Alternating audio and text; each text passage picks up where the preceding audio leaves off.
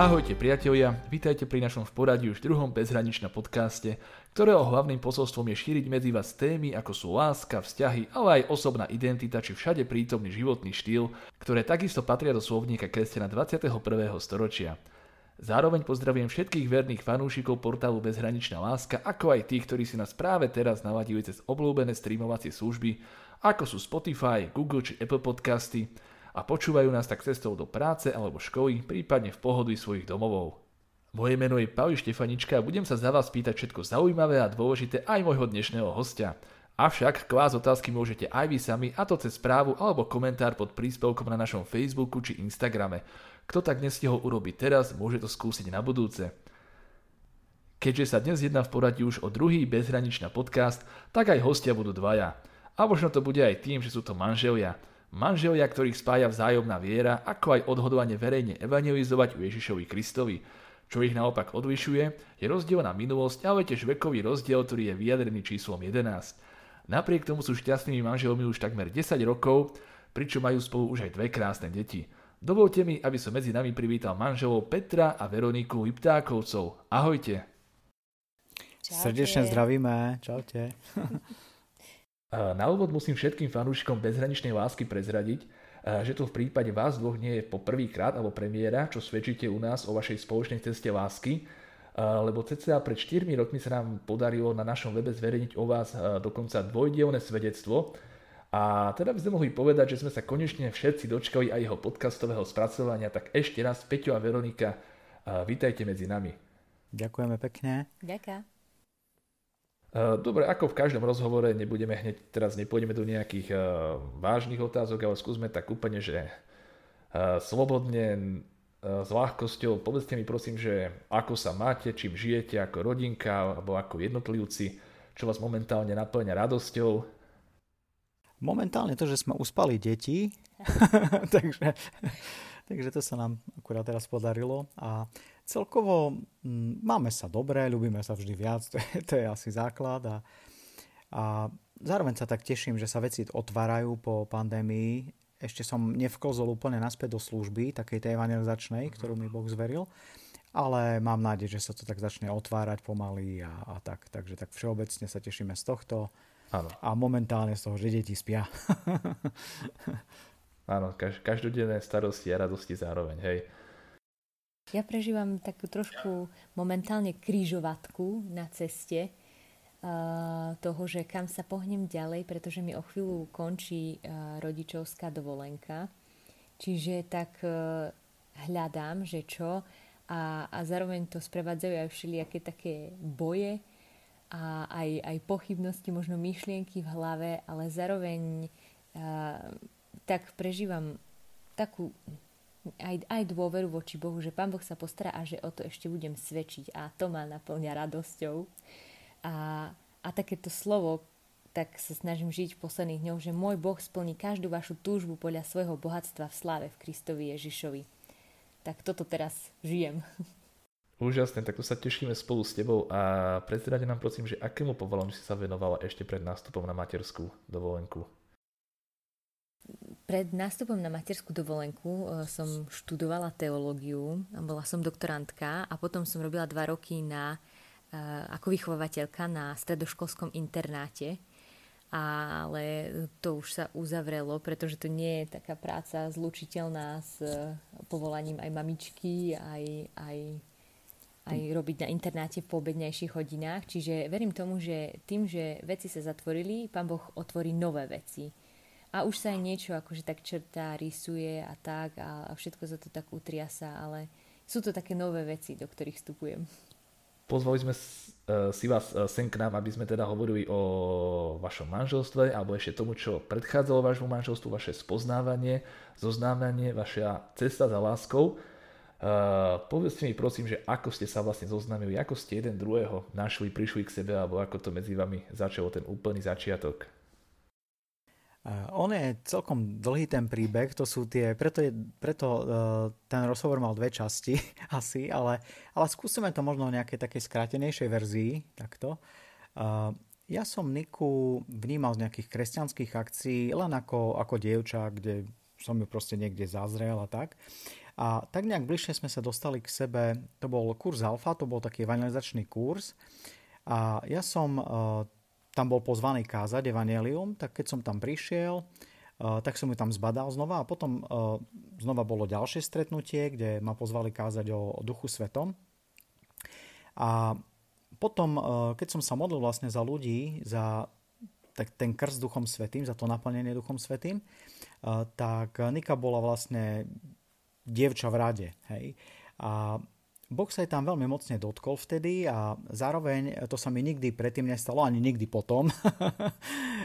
to bolo veľmi, veľmi zaujímavé. Ja keď som sa za ňou modlil, Duch Boží sa jej dotkol, tak bola sa to slovo poznanie. Ja som zrazu proste vnútri v srdci vedel, že mm, toto je tvoja manželka a toto bude teda tvoja manželka a budete mať spolu veľmi mocnú takú službu pre Božie kráľovstvo.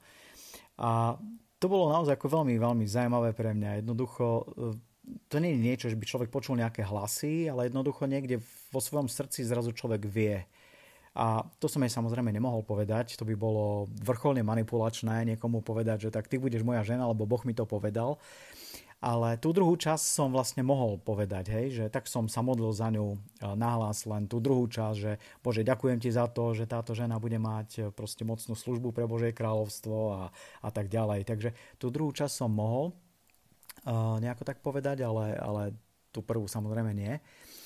A možno aj chcem poslucháčov tak povzbudiť v tom, že uh, vždy, ak by vám niekto niečo takéto povedal, tak tak buďte veľmi slobodní to neprijať.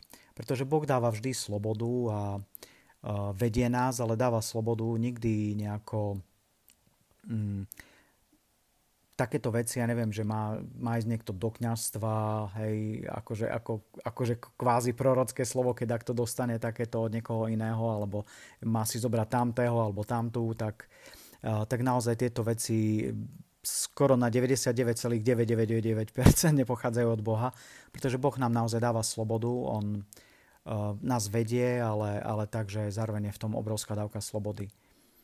No a teda som sa modlil tú, tú druhú časť uh, a potom po skončení vlastne toho uh, stretnutia tých modlitieb, tak som išiel za Nikou, uh, len tak ako, sa proste z ňou nejako zoznámiť, alebo ako by som to povedal. Môžeš možno ty, ak si to videla. a potom sa budeme pralínať. Áno. Aj potom sa opýtam aj Veroniky. Áno. ja som v tom období bola tiež na takej životnej kryžovatke, kedy som um, premýšľala o tom, o mojej budúcnosti, že ako ďalej či vstupovať do nejakého vzťahu, či je pre mňa nejaké manželstvo ako povolanie, alebo či to je nejaký taký, uh, taká služba Bohu v zasvetenom živote, byť takou možno v komunite alebo v nejakom takom spoločenstve, byť takou proste zasvetenou Pánu Bohu. Bola to pre mňa taká krížovatka. A tak ja som dala Pánu Bohu taký sľub, že ja budem rok rozlišovať, že, že teda čo je pre mňa a, a v tom čase som teda išla aj na ten kurz Alfa, ktorý urobilo spoločenstvo Maranata v Prešove. Ja som tam študovala. A tam som vlastne uh, spoznala bližšie Peťa, teda iba z kazateľnice, a teda z pódia, keď hovoril prednášku a tak. A potom e, vlastne bol ten deň, kedy bol deň alfa, kedy sa modlil za vyliatie Ducha Svetého a, a naozaj Pán Boh sa ma tam veľmi mocne dotkol. A, proste som zažila také vyliatie Ducha Svetého. A,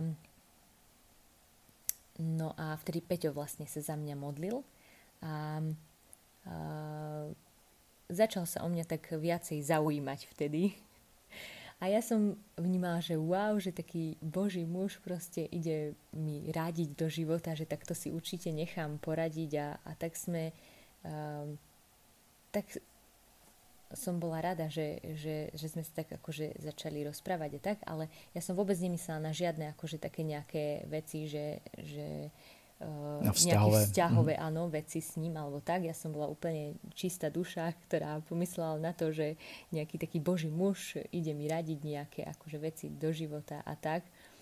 No môžeš pokračovať ty. Hej, my sme, ja som vlastne len nejaké všeobecné duchovné veci rozoberal s ňou a tak a uh, z toho potom, ako sme sa nejak tak rozprávali, tak uh, Nika na mňa vyvalila aj to, že vlastne ona má taký rok rozlišovania, kedy si povedala, že žiadne vzťahy nezačína a tak. Ja som to plne rešpektoval, tak sme sa... Mm, no, proste dohodli. som to nejak dohodli. Ja to, ja to zrýchlim, celý ten proces náš.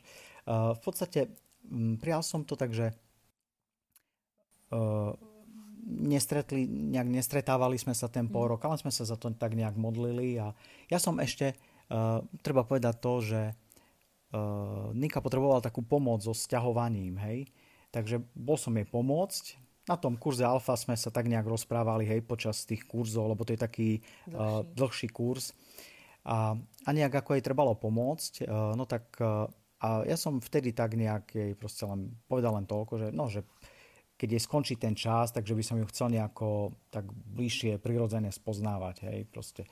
Uh... Pre mňa to bolo dosť veľké prekvapenie, že čo to tu na mňa vyvalilo. že... Ale dohodli, dohodli sme sa, dohodli vlastne, sme sa na tom, že ja rešpektujem ten slúb a že proste nebudeme sa stretávať, takže, takže sme sa nestretávali a potom vlastne po uplynutí toho pol roka, ktorý ešte jej trebalo, e, do uplynutia toho plného roku, uh, potom sme sa stretli s tým, že, že čo teda. A vlastne celý ten porok ja som sa modlil, ako som povedal, niečo také, že Boh mi povedal, že ty budeš moja, moja manželka, toto nemôžete urobiť nikomu, nemôžete niečo také povedať. Ale modlil som sa, že Bože, keď si hovoril ku mne, tak hovor aj k nej. A, a potom po roku, teda keď sme sa uh, stretli, že, že ako alebo čo, proste ako sa nejak, či ideme sa nejako bližšie spoznávať alebo nie, tak a Nika mi povedala... Nie. Lebo uh, ja som teda nemala veľa, veľké skúsenosti teda so vzťahmi a, a nejakým chodením a tak a pre mňa znamenalo, že e, začať chodiť, to znamená už nejako vážne budovať vzťah proste a ja som vôbec nebola rozhodnutá, že či tento e, chlap alebo muž e, či s ním mám vôbec začať chodiť. Čiže pre mňa to bolo úplne akože ten štart, vôbec rozhodnutie ísť do nejakého chodenia. To bolo pre mňa veľmi, veľmi zodpovedne som k tomu pristupovala a keďže on sa pýtal na chodenie, že či teda začneme spolu chodiť, tak som povedala, že nie a myslela som tým, že uh, tak počkať, možno uh, sa stretneme na nejakých uh, akciách a tam sa nejako porozprávame a uvidíme, či vôbec toho nejaké chodenie vzíde. Ale samozrejme, Peťo to zobral, keď nie, tak nie. My muži sme takí, že keď uh, nám ženy povedia niečo, tak my to proste berieme tak, nevieme čítať myšlienky ani nič podobné. to je možno tiež dobre povedať. Uh, tie rozdiely medzi mužmi a ženami, že my naozaj nevieme, uh, ja neviem, možno taká, taký príklad, že uh, keď um, žena povie mužovi, že je plný kvoš, tak to pre nás ešte neznamená nič. Treba nám povedať, že vy neskôr, tomu porozumieme, ináč nie. Hej, jasne poveli. Ako takže nebolo nie, nie, nebolo nie. takže, takže ja som mu povedala teda, že nie, ale zároveň, keď som odchádzala z toho stretnutia, už potom som bola sama na takom svojom modlitebnom mieste, tak som uvažovala, že či som urobila dobre, alebo proste nie. A zrazu som len tak v mysli počula hlas, že taký vnútorný hlas, že, že toto bude tvoj manžel. A mne bolo čudné, že teraz som mu povedala, že nič s ním nechcem akože nejako mať, alebo proste, že teraz nechcem budovať s ním vzťah, alebo čo. Ale nejako pán Boh pohyňal potom moje srdce, že, že napíš mu, že nemyslela si to úplne, že zatváraš celú tú možnosť proste, ale že Boh vyslyšal v podstate moju modlitbu, lebo ja som sa modlil ten pol roka, že Bože, ak si, ak si to bol ty, ak si ty ku mne hovoril, tak hovor aj k nej a, a ono sa to takto nejako stalo, ale potom sme vlastne, aby sme to nejak tak urýchlili celé, potom sme až niekde pred zásnubami to nejak zvytiahla zo mňa, že Boh ku mne hovoril a ona takisto mm. povedala tú druhú časť a, a tak nejak. A bolo to pre nás takým potvrdením toho, že, že naozaj uh, Boh nás nejak to priviedol jedného k druhému. A... a ešte jedna možno vec taká z mojej strany, možno niektoré ženy, ako keby, ktoré sú možno či staršie alebo také opatrnejšie, možno váhavejšie ako ja, že možno tak opatrnejšie vstupujú do vzťahov a, a u mňa to tiež nebolo také, um, bola taká možno láska na prvý pohľad úplne. Akože bol mi sympatický Peťo, ale nebola som úplne teraz zamilovaná do ňoho.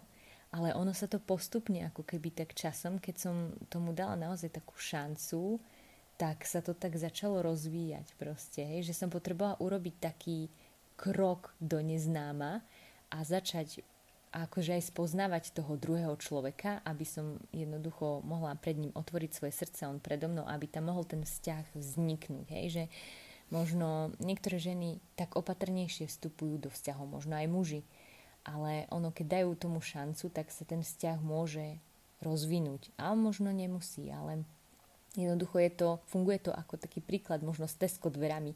Oni sa otvoria až vtedy, keď do nich vstúpiš, ale keď do nich nevstúpiš, tak proste oni sa neotvoria, keď neurobiš ten krok. Takže u mňa to bolo také vstúpenie, ako keby do, do takých dverí a, a, a čakala som, že či sa otvoria alebo nie a otvorili sa. Moje srdce tiež. Ešte možno tiež také doplnenie k tomu, že uh, neexistuje nejaký model na to, ako, ako má fungovať nejaké zoznámenie. Uh, hovorím to preto, že ľudia niekedy, keď počujú nejaké takéto svedectvá, že sme nejako naozaj boli takto vyslovene, dá sa povedať, že až nadprirodzene uistení do toho vzťahu a tak, mm. tak um, to neznamená, že keď si ty nepočul Boží hlas alebo uh, niečo podobné, tak to neznamená, že ten vzťah je menej dobrý alebo že menej Boží alebo že ťa Boh neviedol, pretože uh, treba si uvedomiť to, že e, keď sme odovzdali život Ježišovi Kristovi, tak e, Duch Svetý nás kontinuálne vedie. A, a teda to, s kým sa stretneš, ako, z akých okolností, kde sa nejako nachádzaš vo svojom živote, je zároveň niečo, s čím Boh ráta vo svojej prozreteľnosti. Takže naozaj možno nehľadajme na silu nejaké takéto uistenie. Aj my sme to dostali, sme za to veľmi vďační, ale nie je to nejaký model, že vždy to takto musí byť. Každý to musí mať takto. A není menej cenný vzťah, ktorý možno nemá takéto, takéto uistenia, hej, alebo ako by som to nazval. Ja, jak vás tak počúvam, tak mám pocit, ako keby som čítal nejakú knihu. Nejakú kapitolu za kapitolu, že a tretia kapitola, ako uh, Peťo pozval Veroniku, alebo sa jej ponúkol, že, že jej pomôže s predsťahovaním a stalo sa toto. Ale potom stále neboli rozhodnutí, eh, či spolu chcú, nechcú a potom v ďalšej kapitole sa stalo to a to, že naozaj, že ono je to príbeh každého jedného z nás.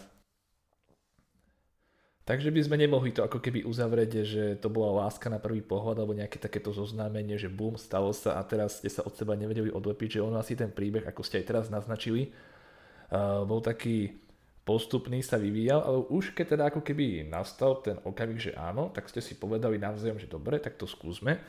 Uh, skúsime spolu začať chodiť, tak uh, ako potom ďalej pokračovala tá vaša cesta už k nejakému možno vážnejšiemu vzťahu, k nejakým vážnejším rozhodnutiam, či to bolo také už plynulejšie, alebo ako keby opäť tam boli možno také tie skoky dozadu, alebo vrátiť sa niečo, opäť si niečo potvrdiť, vyriešiť. Bolo tam aj takéto niečo, alebo už to išlo ako keby kontinuálne dopredu?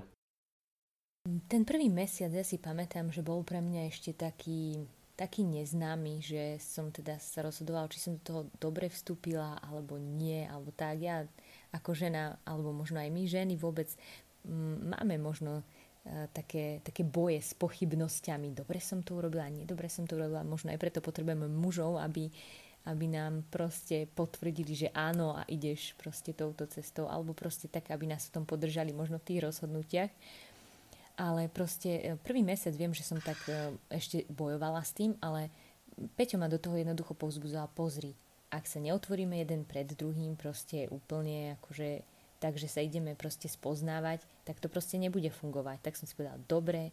A vtedy som sa tak ako si nejako modlili sme sa aj spolu, museli možno aj padnúť nejaké predstavy uh, o tom chodení a, a, a tak. A, a keď sme do toho tak vstúpili, tak to začalo mať takú stúpajúcu tendenciu. Mm-hmm. Že už to potom len rastlo a rastlo a narastalo naozaj aj do tej zamilovanosti, aj, aj do toho rozhodnutia proste, ktoré tak automaticky nejak po deviatich mesiacoch vyplynulo, že vlastne asi proste nič lepšie nevymyslíme ako pán Boh a že, že ideme vstúpiť naozaj do takého, že do zásnub a, a potom, že ideme plánovať svadbu. Uh-huh. A ja by som sa možno ešte e, vrátil predstavať do toho procesu, mám tu takú otázku pripravenú, možno, že to vôbec nebude e, hrať rolu, alebo to nebude podstatné, ale predsa, že možno to vnímanie ostatných, že aj na začiatku som povedal, že medzi vami je 11-ročný vekový rozdiel, či možno aj táto informácia alebo tento fakt zohrával nejakú rolu vo vašom postupnom zbližovaní sa, možno vo vnímaní eh, vášho vzťahu vašim okolím a vašou rodinou, alebo vôbec to nejako nehralo rolu? Ja som bol rád. Môžeš. A, a pre mňa akože osobne najprv to bol, že 11-ročný rozdiel, veď to je brutál. Ja som chcela tak maximálne 2 roky staršieho, alebo tak proste. A vôbec som nerátala s 11-ročným vekovým rozdielom v mojich predstavách. Ale jednoducho pri tom chodení som mala pocit, že, že vôbec ako keby ten 11-ročný rozdiel medzi nami neexistuje. Že sme si dokázali proste povedať, rešpektovali sme sa, nebol Peťo a ani nie je nejaký taký, že by, um, že ja mám o 11 rokov viacej, tak ma poslúchaj, alebo niečo také, ale proste sa vzájomne rešpektujeme a, a ja sa učím od neho veci, ktoré vnímam, že wow, že, že má múdrosť proste, ktorú ja nejako ešte nemám a zase on odo mňa ako keby nejaké veci, ktoré ja tak možno technickejšie, lepšie zvládam alebo tak, že lebo som mladšia generácia, a tak. No a čo sa týka okolia, tak niektorí reagovali, áno, že čo, o 11 rokov starší, ale, ale m, mm, moje spolužiačky, spolužiačky dokonca zareagovali, že, že veď v pohode, to bude pre teba v pohode, ty si aj tak, tak ako keby uh, duchovne zrelšia alebo rozumovo tak zrelšia, čo ja som sa tak vôbec nejako nevnímala ale bol to ich pohľad, ktorý ma tak akože povzbudil takisto do toho. Nejak sme to nevnímali nejako ako, ako prekážku. Mm. Aj keď nás vlastne ľudia vidia, tak uh, vôbec akože málo kto, ja vyzerám trošku mladšie, že vraj teda, takže...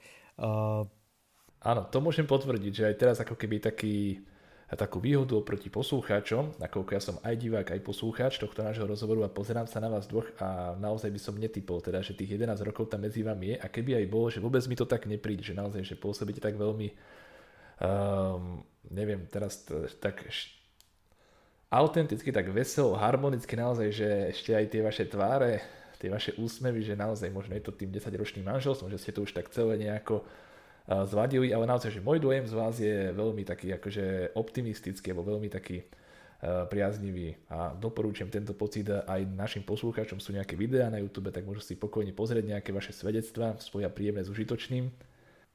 Ale mám ešte jednu otázku s týmto nejako súvisiacu, lebo ty si Veronika spomenula, že vlastne prvýkrát, keď si Peťa videla na, tom, na tej duchovnej akcii, tak si ho vnímala ako takého nejakého možno svetého človeka, ktorý tam evangelizuje, ktorý proste naozaj, že s Bohom má vyrovnaný vzťah, je s ním za dobre, ale musím teda prezradiť, a asi to aj poslucháči teda už čítali niekde, boli informovaní, že nebolo tomu tak vždy, nebolo tomu tak od začiatku a že Peťo skôr ako spoznal Boha, a tak spoznal aj nejaké iné zákutia tohto sveta, skôr možno také tie temnejšie, negatívnejšie a konkrétnejšie vlastne o drogy, užívanie drog a aj nejaké prechovávanie drog a veci s tým spojené. Uh, kedy si sa dozvedela aj túto stránku Peťovho života a prípadne, že ako si vtedy možno na to reagovala, alebo ako sa k tomu postavila? O, v pohode, ale nepamätám Ja si. som hovoril svedectvo Hej, vlastne na tom, že, čiže to bola jedna z prvých jedna informácií. Vlastne. Hej, ja, ja, pokiaľ viem, tak určite si sa o tom zdieľal, určite, áno, no. na, na svojom kázaní o kríži, že si tam spomenul aj svoje svedectvo, alebo tak. Ja som e, Peťa vnímala už aj skrze svoju spolužiačku Katku a, a teda som vedela aj e, jeho také širšie svedectvo proste a tak, ale Mm, ja som skôr vnímala, že to je svedectvo o Božej moci, ktorú Boh urobil a teda pre mňa to nebol nejaký problém, že, že skôr to bolo, že o, Boh ako zo všetkého, čo ho vyslobodil a že aký človek už stojí predo mnou. A musím povedať, že vtedy, kedy som ho spoznala, tak už mal 10 rokov života s Bohom za sebou, že to nebol iba čerstvo obrátený nejaký narkomán, ale ale naozaj Boží muž. Čiže ja som skôr vnímala túto jeho takú uh, Božiu stránku. O tom, ako svedčil, Ja to dokonca zvyknem, keď hovorím svoje svedectvo, tak uh, zvyknem to hovoriť a naozaj to, je to veľmi, veľmi reálna vec. Zvyknem hovoriť, že ten narkoman Peter Lipták zomrel vlastne dnes už pred 22 rokmi. Mm-hmm. Uh, že v tom momente, keď som dal svoj život Ježišovi, tak zomrel ten narkoman Peter Lipták. A ako by sa znovu narodil nový Peter Lipták. Takže uh, ona vlastne už poznala akéhosi nové stvorenie. nové stvorenie nejakého desaťročného duch, duchovne, uh, desaťročného ako keby mm, kresťana, hej, alebo ako by som to povedal. Uh, zvyknem to naozaj takto hovoriť a takto to aj prežívam, že v Božom slove je aj napísané, je to v Rimanom 6. kapitole 4. verši, že s Kristom sme boli pochovaní v smrti, aby tak ako Kristus bol skriesený z mŕtvych, sme mohli žiť novým životom. A ja som toto naozaj zažil, že ten narkoman jednoducho, keď som dal svoj život Ježišovi, tak skutočne zomrel. Ja som od tej, toho momentu, a toto je práve to svedectvo nadprirodzenej Božej moci, uh, som nemal už žiadnu, nikdy, proste žiadnu chuť si dať nejakú drogu alebo, alebo nič podobné. Bol som vyslobodený tiež z alkoholizmu, z fajčenia, z pornografie, z osmielstva, z toho života, v ktorom som žil uh, predtým. Takže um, skutočne je to niečo, čo iba Boh vie urobiť. Uh, iba kvôli tomu, že, že Ježiš naozaj zomrel za každého jedného z nás a vstal z mŕtvych, tak e, toto je, toto je možné, toto je realita. Ja som skôr s tým nemala problém, ale m, niekedy som sa stretla s takými otázkami okolia, že a ako vnímaš jeho minulosť, alebo to, že mal nečisté vzťahy, že bol vo smilstve, že, že ako to tak berieš. Ale ja som to naozaj, neviem, ja som to tak mala v srdci, ja som to prežívala, že že on je nové stvorenie. Že proste to je nový Peter Lipták, ktorý jednoducho je nový aj vo všetkom, aj, aj v oblasti sexuality, aj v oblasti proste všetkého, že proste je novým stvorením. Aj keď niekedy naozaj, ako prišli nejaké možno také, že možno myšlienky, že o, ale on už má skúsenosti aj s inými ženami, alebo tak, a že, a že ty nie. Ale potom, ako to boli také myšlienky spochybňujúce a hneď som ich proste odohnala, že ale to je nové stvorenie, to je nový, nový môj Peťo.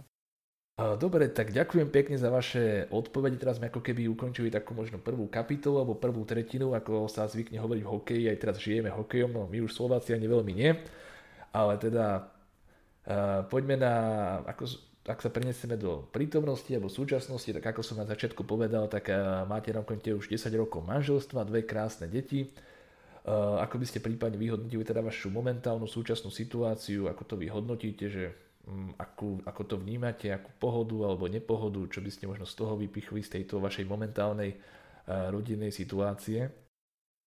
Ja už som asi 5 rokov na materskej dovolenke, respektíve rodičovskej dovolenke a celkovo ako keby uh, sme mali obdobie, kedy sme boli iba 4 roky spolu, manželia bez detičiek. To bol úplne, úplne iný čas.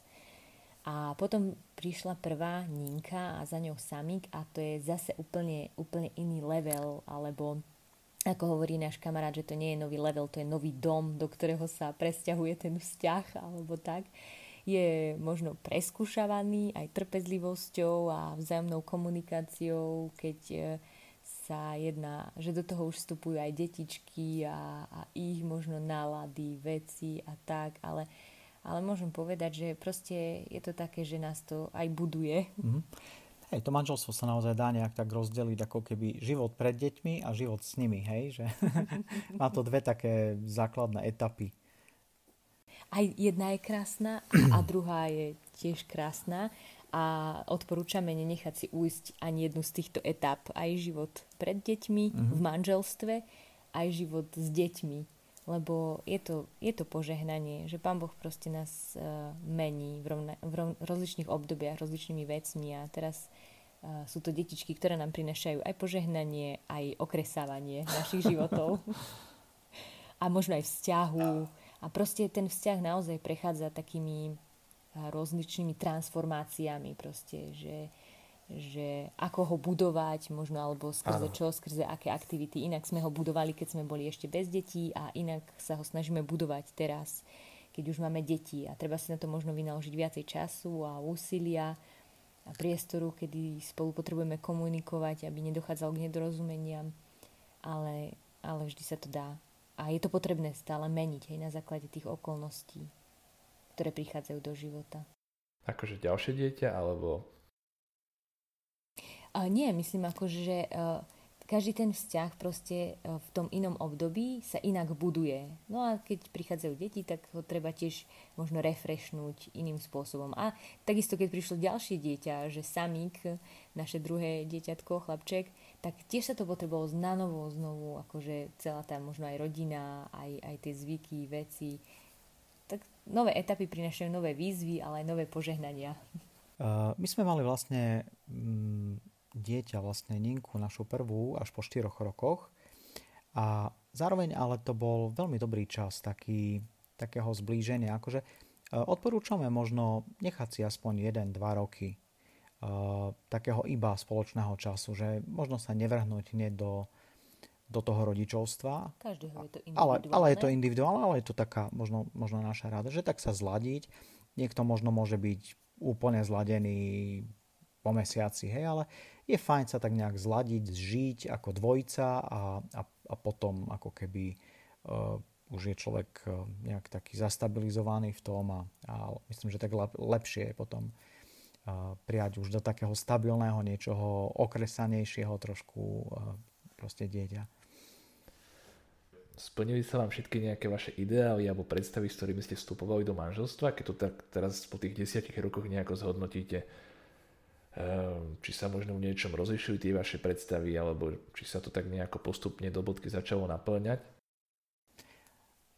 Moja taká modlitba, akýsi ideál a moja modlitba, ako keby za moju ženu, keď som bol ešte slobodný, bola jednak, aby veľmi som samozrejme chcel uh, ženu, ktorá bude úplne rovnako duchovne ladená, aj proste, že, že budeme v tom úplne na jednej frekvencii. A, a toto, toto sa stalo, takže ten ideál bol naozaj naplnený. A ďalší taký ideál bol, aby bola otvorená tomu, že, že aj keď ja nie som, uh, nie som kňazom alebo niečo takéto, ale ako laický evangelizátor, uh, proste to, to moje povolanie je doživotné, že nie je to o tom, že ja neviem, keď sa ožením, tak uh, tým pádom to skončí, alebo keď prídu deti, že to skončí, ale že je to niečo, doživotné, ako je, ja neviem, povolanie do kňazstva, hej. A, takže toto bol ďalší taký ideál, aby som našiel ženu, aby, aby proste moja žena bola otvorená tomu, že, že budeme slúžiť Bohu.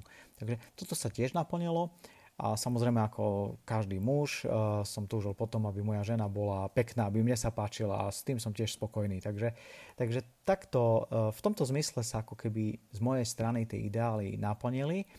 Samozrejme treba povedať na druhej strane, že uh, ideálny bol jediný človek, ktorý chodil po zemi, a to bol Ježíš, keď chodil v tele. Takže v nejakom takom zmysle, že hľadať ideálneho človeka, to, dokonalého. dokonalého, to proste to sa nedá. Hej, každý má nejaké chyby, ale, ale je dobré možno si určiť nejaké, nejaké také priority. Že skôr by som to tak nazval, že nie že ideály, ale, ale aké si priority, niečo, na čo mi skutočne záleží a asi tak, lebo nejaký ideál, dokonalosť to, to nenájdeme. Uh-huh. A ty by si, Veronika, niečo doplnila? Tvoje nejaké predstavy, alebo teda už keď ideály nie, že tie sú uh, dom, uh, domenou iba teda Ježiša Krista, ako Božieho syna, ale teda, že my ľudia a naše nejaké predstavy alebo priority, poďme to prioritizovať, tak priority. Uh, ja som tiež mala jednu z priorit to, aby to bol Boží muž, ktorý bude chcieť slúžiť Bohu. Ja už ako 12-ročná, alebo od, proste od puberty som sa začala modliť modlitbu aj spolu s kamarátkou jednou za manžela. A bolo tam tá veta, myslím, že bola znela, aby sme spolu slúžili Bohu. A ja som si ani neuvedomovala až tak hĺbku toho, čo sa modlím, ale neskôr, keď som bola staršia, tak som proste si uvedomila, že naozaj chcem mať niekoho, s kým budeme kráčať spoločne za Bohom a ale mu aj proste slúžiť. Tiež som bola aktívna či v našej farnosti, alebo potom tábory sme robili a, a tak. Čiže ja som mala tiež e, nejakú kvázi službu a chcela som v tom pokračovať ďalej a, a a keď som spoznala Peťa a to, že slúžil, tak sme sa naozaj tak spoločne pustili do takej služby Bohu. A teraz sa to možno, tá moja služba Bohu trošku zmenila na to, že mu kryjem chrbát z domu a slúžim našim deťom, aby on mohol slúžiť Bohu. Ale, ale verím, že spoločne aj s rodinkou ešte hmm. bude čas na to, aby sme, aby sme mohli aj spolu s deťmi tak spoločne vychádzať. A zase, kde sa dá, tak ideme spolu. Hlavne keď ideme na nejakú ja neviem, víkendovku, keď robíme a že sa tam dá prespať, tak beriem aj celú rodinu a a sme tam vlastne spolu vlastne mm, keď uloží deti, tak sa prída do týmu a ale aby sme neboli príliš duchovní alebo tak, tak samozrejme akože uh, máme veci, ktoré by sme na sebe radi zmenili. Určite. To, presne to som hovoril, že tu neexistujú nejaké ideálny človek nie je. A ja mám možno nejaké veci, že, ktoré vnímam, že oh, v tejto oblasti by mohol Peťo byť možno trošku iný, alebo mohol by porásť, alebo niečo, proste, že som si to predstavovala inak. Ale to sú veci, ktoré si prinášame možno z rodiny, iné pohľady, e, veci, ktoré sme boli naučení a tak. A to sa proste manželstvo potrebuje zladzovať a komunikovať a modliť sa za to a potom rásť v tom. Áno, takže e, aj sami ste už naznačili, že súčasťou toho vášho života, toho takého nejakého toho ohlasovania Božieho kráľovstva je aj tá vaša evangelizačná činnosť, kedy teda robíte rôzne prednášky alebo také svedectvá, keď idete medzi ľudí a hovoríte o vašom príbehu alebo o rôznych teologických témach.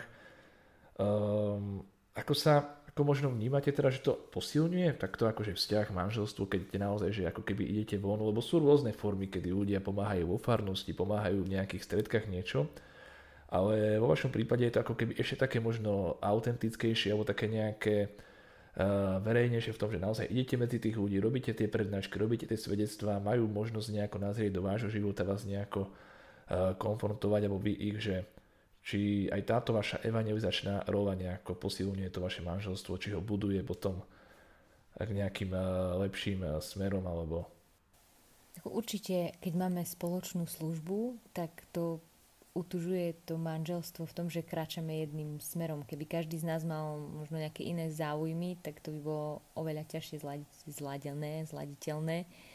Ale, ale keď máme nie, nejak, niečo spoločný, nejaký cieľ a smerujeme tak proste k tomu istému, tak nás to proste zbližuje ako manželov, že proste vieme ťahať za jeden koniec, že sa podporujeme vzájomne a, a že vieme, že, že že preto nám horí srdce a proste za tým ideme. A, ako keby manželstvo zbližuje to, keď nežije iba ako keby samo pre seba, ale má niečo, čo ho presahuje. Mm.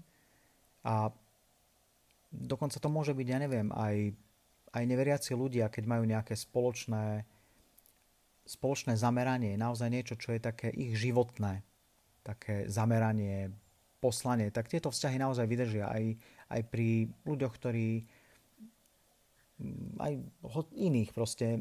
A ešte zvlášť, keď, keď je to naozaj že zameranie na, na Boha, na Jeho kráľovstvo, na, na budovanie týchto vecí, tak, tak je to niečo, čo je, čo je veľmi spájajúce, myslím.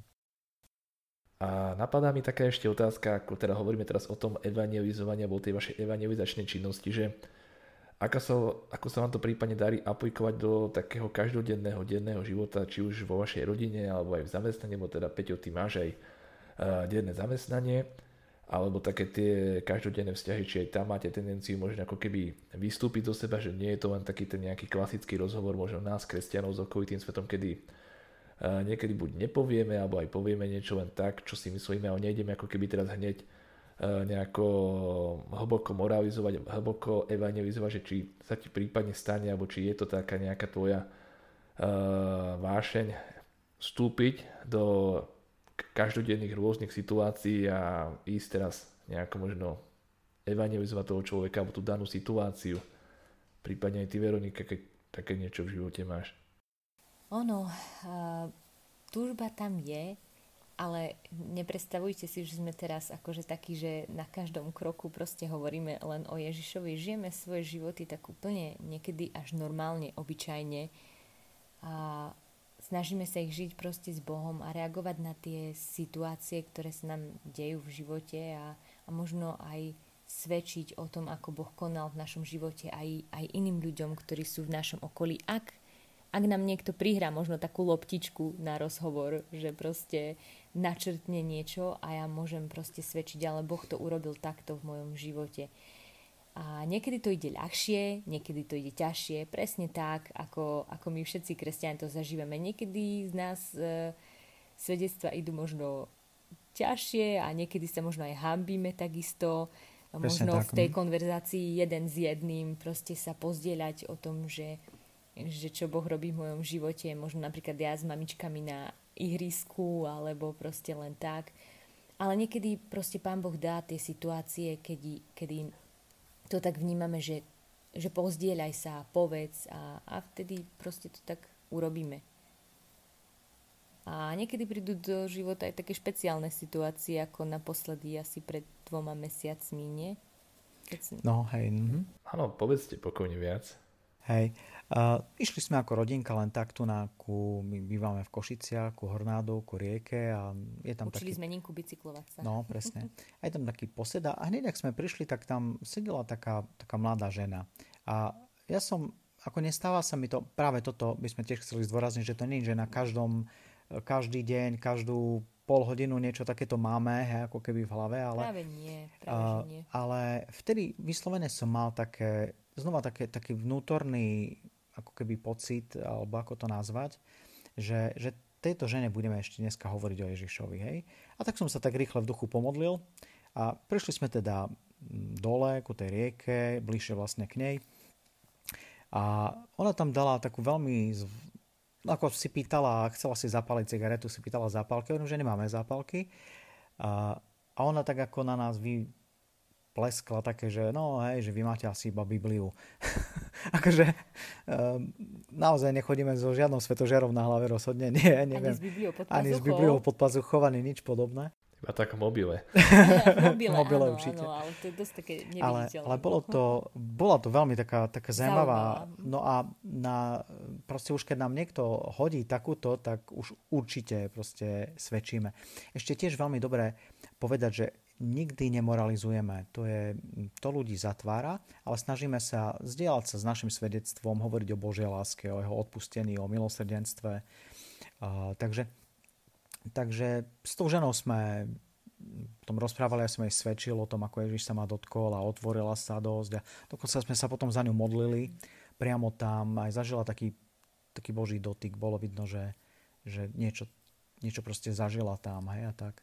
A čo sa týka práce, tak ja keď som vlastne potom obrátený, keď som prišiel do práce, tak prišiel nový človek. To sa ani nedalo ako keby nehovoriť o tom. Ja robím ešte ako keby v tom istom podniku naďalej, takže, takže ja som aj ďalkovo študoval teológiu tam a tak, čiže to je to, čo sa týka nejak tak práce.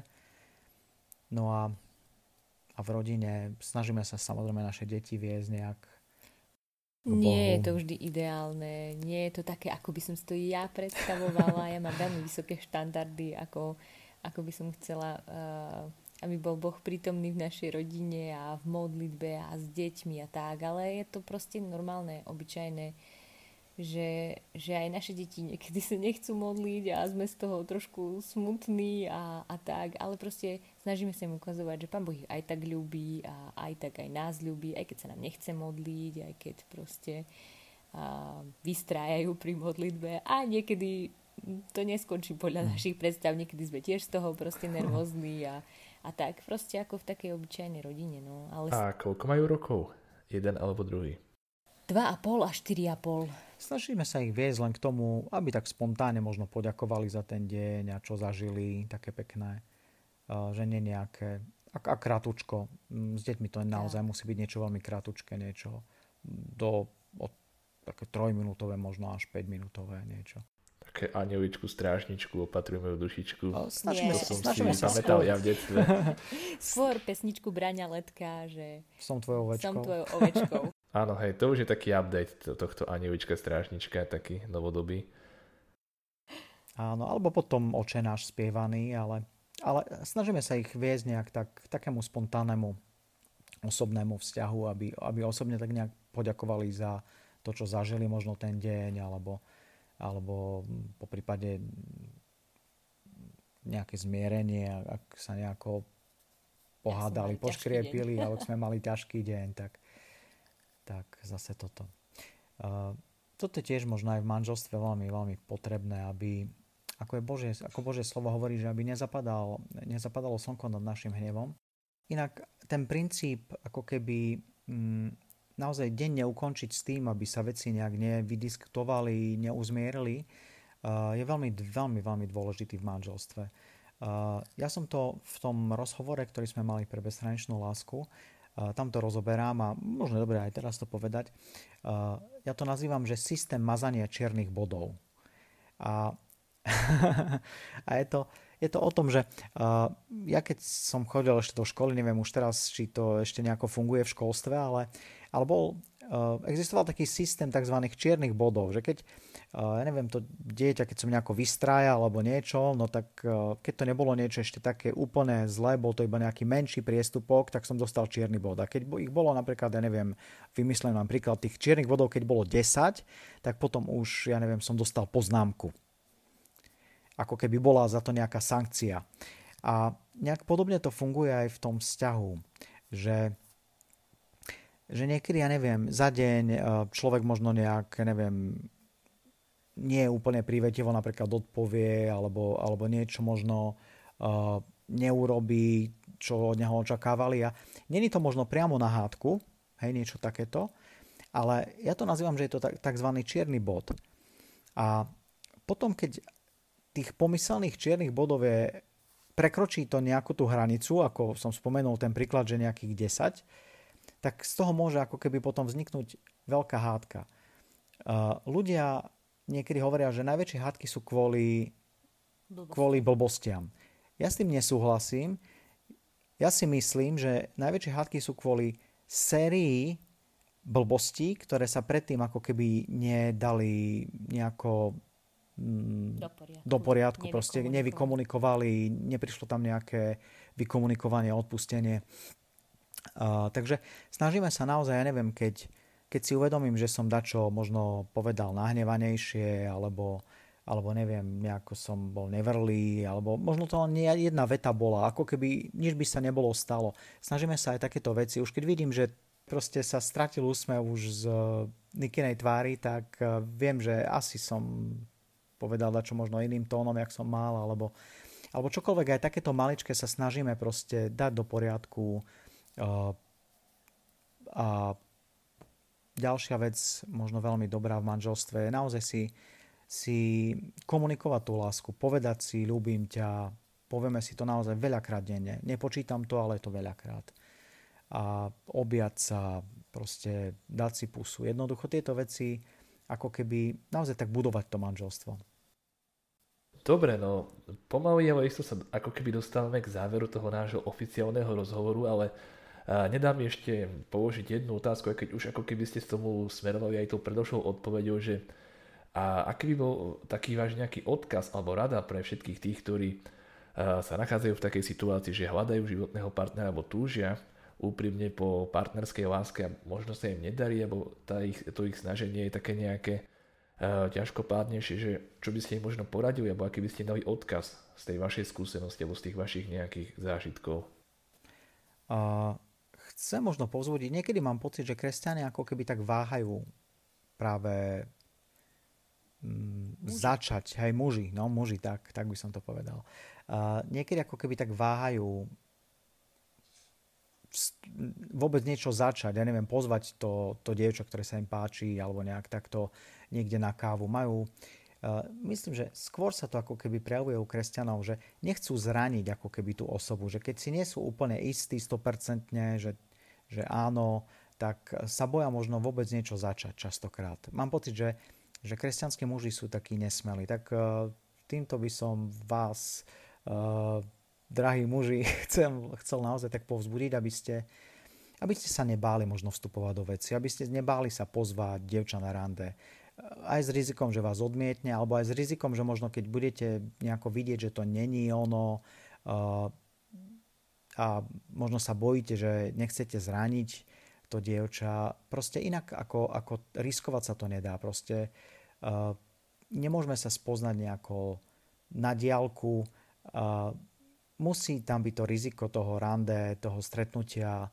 toho chodenia, aj keď možno nemusí to dospieť až do nejakého manželstva alebo niečoho, ale, ale proste mm, ja by som povzbudil možno práve mužov k aktivite. A ty, Veronika, pre ženský svet? A necítim sa byť nejaký odborník a neviem, či to bude nejaký taký odkaz, akože e, svetoborný, ale čo mi napadá je, aby sme možno žienky budovali takú takú identitu v Bohu ako Božej céry, aby sme sa a, nebáli tiež možno vstupovať do vzťahov, ale, ale aj nebáli možno čakať, keď ne, nevzali možno nejakú akúkoľvek príležitosť na, na nejakého muža, ktorý sa vyskytne a, a len tak vhupnúť do vzťahu, ale aj čakať možno na tie, na tie Božie veci, ale tak vo vzťahu s Bohom proste rozlišovať, že čo je dobré, čo je správne.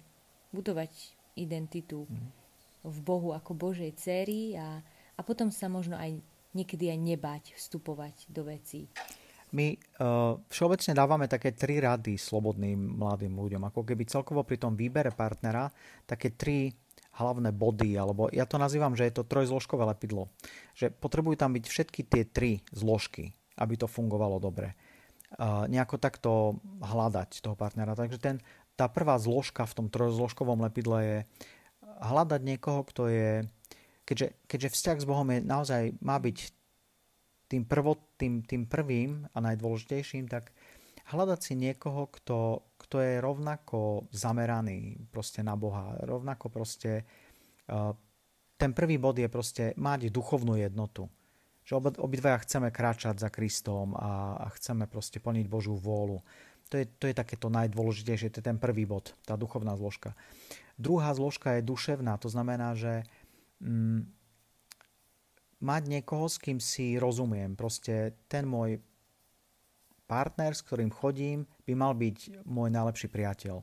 Proste vedieť sa spolu smiať, zabávať, rozprávať o všelijakých veciach, nie iba o duchovných, alebo nie iba o neviem akých triviálnych, aj o hlbokých, aj o naozaj úplne jednoduchých, eh, vedieť sa spolu aj smiať, aj, aj zdieľať. Jednoducho naozaj taká duševná, eh, duševná jednota. No a keďže nie sme anieli, ale sme ľudia, tak potrebuje tam byť aj tá fyzická iskra. Ten človek sa je dobré, keď sa proste páči jeden druhému. Uh, je dobré vstávať vedľa niekoho, kto sa ti páči ráno. Takže... Aj večer.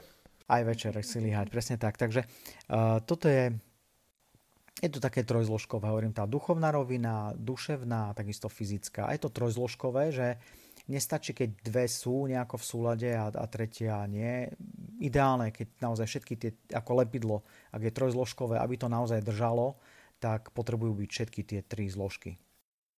Dobre, tak naozaj ďakujem veľmi pekne za moje otázky a vaše odpovede. Teraz ako keby dostávame uh, k takému oficiálnemu záveru nášho bezhraničného podcastu, ale úplný záver, úplná bodka bude až tedy, ak zodpovieme aj všetky, alebo aspoň nejaké vybrané divácké otázky, ktoré mohli písať fanúšikovia bezhraničnej lásky na Facebook alebo Instagram a hneď si to tu aj pripravím, takto ich tu mám pred sebou, tak poďme na to.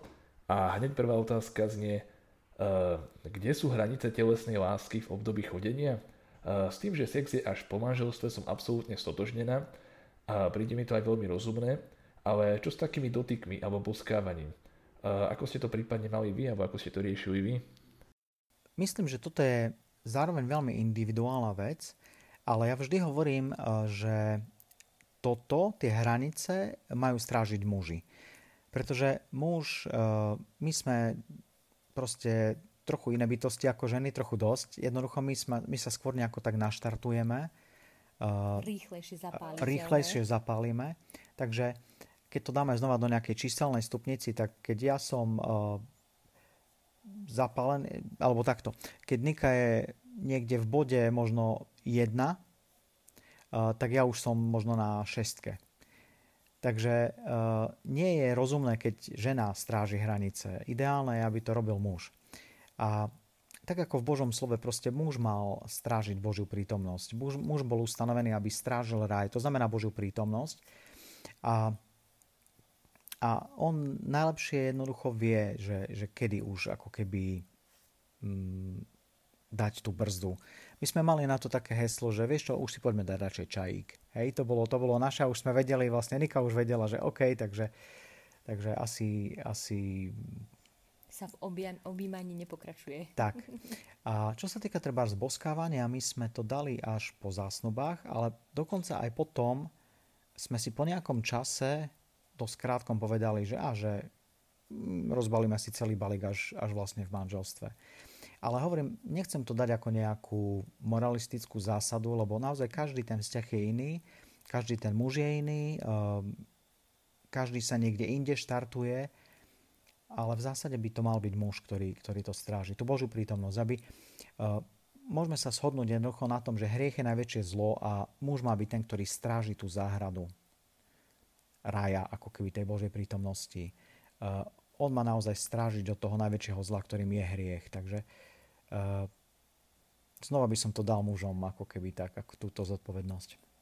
Uh, teraz taká celkom šalamúnska otázka, možno sme to asi aj zodpovedali, alebo sme o tom hovorili, ale uh, nič viac, nič menej. Uh, kde by som si našla jedného milujúceho partnera, ktorý by sa so mnou bol aj ochotný modliť, teda veriaceho manžela, veriaceho partnera, je na to nejaký recept, alebo musí to človek tak nejako hľadať tým srdcom a... Uh, Funguje to tak, že ja neviem, keď, keby som chcel mať barové dievča, no tak potrebujem chodiť do baru. Keď chcem človeka, ktorý miluje Boha a modlí sa, tak uh, ho nájdem na tých miestach, kde, kde sa ľudia modlia niekde v nejakom spoločenstve alebo, alebo v kostole alebo na nejakom uh, neviem, nejakej obnove duchovnej alebo jednoducho sa hýbať v tom uh, prostredí, z ktorého ako keby túžime mať toho partnera. To je možno aj, čo si ty, Peťo, povedal, že ako keby, hej, že tí chlapi by mali, mali byť takí odvážnejší, takí akože nebáť sa vykročiť uh, smerom k spoznaniu toho dievčaťa, aj keď možno oni nič nevedia. Možno práve takto, že je, je ľahšie ísť na nejakú kresťanskú akciu a povedať si áno, tak tu nájdem tú Eh, svoju vyvolenú, lebo naozaj sú tu hodnotné veriace dievčatá, ale čo potom na, spontánne na ulici alebo niekde v meste alebo hoci kde, kde proste takisto môže prísť k takémuto stretnutiu a či možno práve to nie je, tak, nie je taká tá bariéra alebo zábrana, že fú, do toho radšej nepôjdem, bo ja neviem, veď možno vôbec nie je veriaca, možno je úplne z iného nejakého má iné názory a teraz čo. No, ale asi by nás to nemalo v tomto konkrétnom bode zabolkovať, ale skôr dozvedieť sa tú informáciu aj z úplne cudzieho prostredia, a potom s ňou nejako pracovať a potom postupovať ďalšie kroky a prípadne nejako rozvíjať ten vzťah. Mhm. Áno, to som presne chcela dodať. Určite, že, neexistuje že nie, na to nejaký recept. Takže mm. nielen na, na tých miestach, ako keby uh, takých božích, alebo v spoločenstvách, alebo tak, ale mať otvorené oči a srdce pre Boha a pre ľudí aj okolo nás, proste kdekoľvek sa hýbeme. A, a môže to byť naozaj stretnutie aj pri fontáne v meste. Určite. Mhm. Teraz taká otázka celkom e, pred ňou rešpekt, alebo mi príde taká veľmi naozaj, že uh, premyslená a totiž jedna uh, na, uh, naša fanúšička sa pýta, že uh, ženy, buď, uh, alebo v Biblii sa hovorí, uh, ženy buďte podriadené svojim mužom vo všetkom, a naopak muži milujte svoje manželky ako Kristus miloval církev ako správne chápať slova, tieto slova podriadenosti ženy mužovi, čo žiada Ježiš Kristus týmito slovami od kresťanských manželov, od, od žien, od mužov? Ako tomuto vy rozumiete? Veľmi, veľmi dobré knihy, ktoré o tom hovoria, sú od nášho Richarda Vašečku, nášho poslanca národného, ale on je veľmi dobrý učiteľ v oblasti manželstva a vzťahov čiže jeho knihy Milovať a ctiť sa venujú tiež presne tomuto veršu. Muži milujte svoje manželky, ako Kristus miluje církev a ženy, žena nech si ctí muža. A naposledy e, sa snažím čítať a lúskať knihu, ktorá sa volá Láska a úcta a venuje sa tiež práve tomuto veršu z písma. A je to veľmi, veľmi podstatné v manželstve, aby žena prejavovala úctu manželovi a aby muž miloval ženu. A to celá kniha sa tomu proste venuje a je to veľmi, veľmi dobrá kniha, ktorá môže možno aj vyriešiť nejaké veci v manželstve. V skratke možno pre tých, ktorí nebudú čítať knihu alebo mm, si možno nepustia nejaký, nejaké vyučovanie Ríša Vašečku, uh, tak um, tam je naozaj to spojenie, že, že muž, je, muž má milovať svoju manželku a keď, uh, keď tá žena je naozaj milovaná, tak nemá problém sa podriadiť. Pretože vie, že, že proste čokoľvek ten manžel ako keby ak, čokoľvek ako keby sa rozhoduje, tak to robí na základe toho, že, že jej chce dobre. Že podriadiť sa niekomu, o kom vieme, že nás miluje a že to s nami myslí naozaj dobre, tak to nie je ťažké. Horšie je, keď ako keby muži možno nejako zneužívajú ten verš a povedia, no máš mi byť podriadená, ale sú nevrli a tak ďalej. Musí to byť spojenie.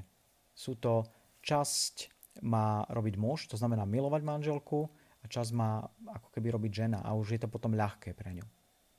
A zároveň žena, keď si ctí muža, teda rešpektuje uh, jeho rozhodnutia, uh, drží mu autoritu v rodine, nepodkopuje ho, alebo um, proste takisto ho povzbudzuje, váži si ho to, čo robí a prejavuje mu takú naozaj úctu, aj možno slovami, aj skutkami, tak proste ten muž e, dokáže ľahšie milovať manželku, keď prežíva úctu. Ak, ak ju neprežíva, tak mu je ťažšie ako keby milovať manželku a, a možno um, sa tak vzniká tam taká bariéra, bráni sa proste voči tomu, keď, tam, keď ne, necíti úctu. Ale keď ju vníma, keď ju prežíva od svojej manželky, tak mu je ľahšie milovať manželku. Je to taký, taký Taká kolobek. spojená nádoba. Mhm. Dobre, ďakujem pekne. A máme tu aj takú otázku, že čo robiť v prípade, keď už možno práve tento model nejako nefunguje alebo prestal fungovať a dôjde v tom manželstve k nejakej kríze, ktorá môže trvať možno rok, možno dva, možno dlhšie, že ako riešiť takúto prípadnú situáciu? Hej, nie sme nejakí manželskí poradcovia, ale práve to chceme poradiť, že nebojte sa vyhľadať možno nejakého naozaj manželského poradcu.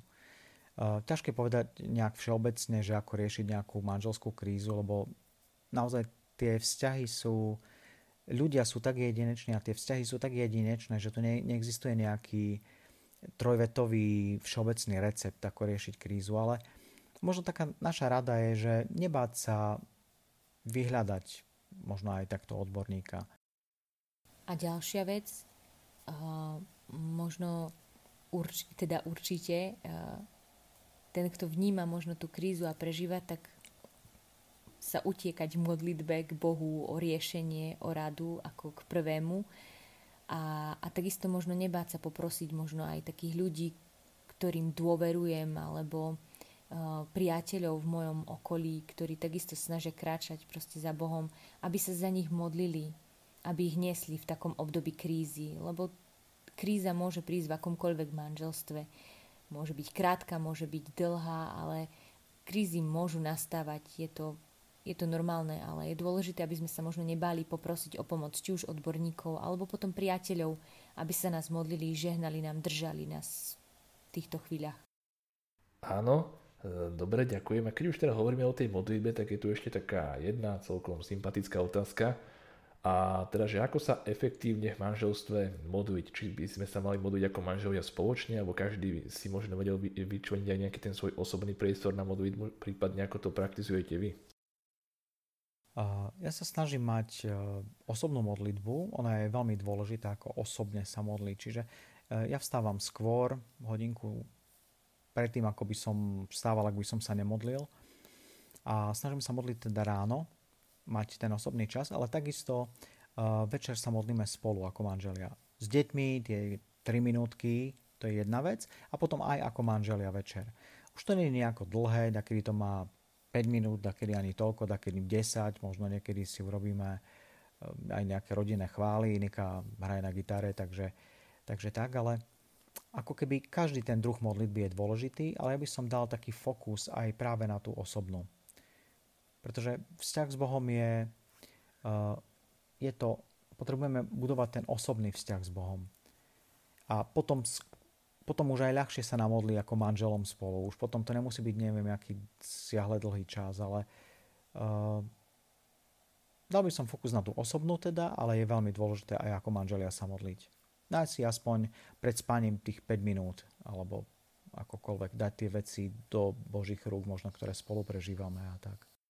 Naša modlitba v manželstve sa tiež ako keby taká tá spoločná tak vyvíjala postupne a, a prvé naozaj, čo bolo, tak sme si dali len, že aspoň si tak požehnať krátko pred spaním a, a sa vzájomne modliť. A neskôr sa tam nabaľovali proste aj ďalšie veci, za čo sa modlíme spoločne, alebo situácie, ktoré tam prichádzajú mm. do života, ale vždycky končíme tým, že požehnáme jeden druhému mm, do situácií, ktoré teraz momentálne prežívame. A, a... No, to je taká naša minimálka, že proste naozaj aspoň žehnať e, tomu druhému krátko, že keď už fakt, že nič, že už sme úplne že vykončený ten deň, tak aspoň miláčik, žehnám ti, buď požehnaná v mene pána Ježiša, nech sa ti darí, nech proste tri bodky, to, čo možno akurát tam je. Hej. Zaberie to niekoľko sekúnd je to zároveň mocné, keď to človek robí s vierou. Dobre, ďakujem pekne a ešte tak teraz mi napadla bonusovo úplne taká uh, spontánna otázka o záležitosť, lebo teda prezradím, že aj takto na úvod pred nahrávaním podcastu sme sa tu s manželmi Liptákovcami tak tiež krátkosti pomodlili o to, mm, čo nás čaká, čo nás neminie a že skúsme možno aj teraz e, ako taký odkaz všetkým tým, čo nás počúvajú alebo počúvajú, e, tiež možno nejako tak v krátkosti požehnať alebo v krátkosti nejako možno nejakú modlitbu dať, čo bude ako keby taký možno uh, mementom toho, o čom sme tu rozprávali. Tak neviem, ak chcete skúsiť možno spoločne alebo každý sám alebo nejak tak na striedačku, alebo ako to cítite. OK. Mm, chceš začať? Či ja? OK. uh, tak, drahý nebeský oči, ja ti ďakujem za všetkých týchto poslucháčov, ktorí budú poslúchať tento podcast. Tých skutočne už teraz vidíš, tých poznáš, ty vieš, čím prechádzajú, čo majú vo svojich srdciach, čím sa trápia, čo ich teší, čo potrebujú. A ja sa modlím, aby, aby ty sám si ku ním hovoril tým spôsobom, ktorému oni budú rozumieť. Ďakujem ti, že naozaj každý, kto sa dal do Tvojich rúk, Pane Ježišu Kriste, je vedený Tvojim duchom. A modlím sa, aby, aby mohli spoznať, rozpoznať Tvoje vedenie. Ďakujem Ti za to, že sa nemusíme modliť, aby si nás viedol, pretože Ty to chceš robiť. Ale modlím sa za to, aby, aby sme dokázali, aby títo ľudia dokázali naozaj tak rozpoznať to, to Tvoje usmernenie, to Tvoje vedenie. A modlím sa za tí, ktorí sú single a túžia po vzťahu, aby, aby vstúpili do tých správnych vzťahov. Modlím sa za tie situácie, za tie stretnutia, modlím sa, aby to dokázali rozpoznať, aby mali odvahu vstúpiť do tých vzťahov. Modlím sa za tých, ktorí vstúpili do manželstva, aby, aby ich láska rástla, pretože naša láska nemá byť iba udržiavaná, ale má rásť. Láska je fenomén, ktorý, ktorý má rásť. A o to sa modlím, aby, aby naozaj vzrastali v tejto v spoločnej láske. A modlím sa, aby, aby tak, ako budú milovať teba, naozaj sa takto, takto zároveň aj spolu stále hlbšie spájali v manželstve. Amen. Amen. Amen. Modlím sa nebeský Ocko aj za, za všetky žienky, ktoré to počúvajú a a ktoré sú sami, aby si ty sám naplnil ich srdce svojou láskou, aby vedeli, že ty si ich milovaný a možno keď čakajú na, aj na, na toho pozemského muža, na tú pozemskú lásku tu na, na zemi od, od muža, a aby si ty sám najprv naplnil ich srdce svojou láskou, aby vedeli, kto sú, kým sú, že v tebe sú milované, aby ju nehľadali nejako zúfalo, a, a aby naozaj si ty pripravil tie stretnutia s, s tými mužmi, ktorý, ktorými sa majú stretnúť a aby vstúpili do tých vzťahov. Modlím sa aj za, za manželky.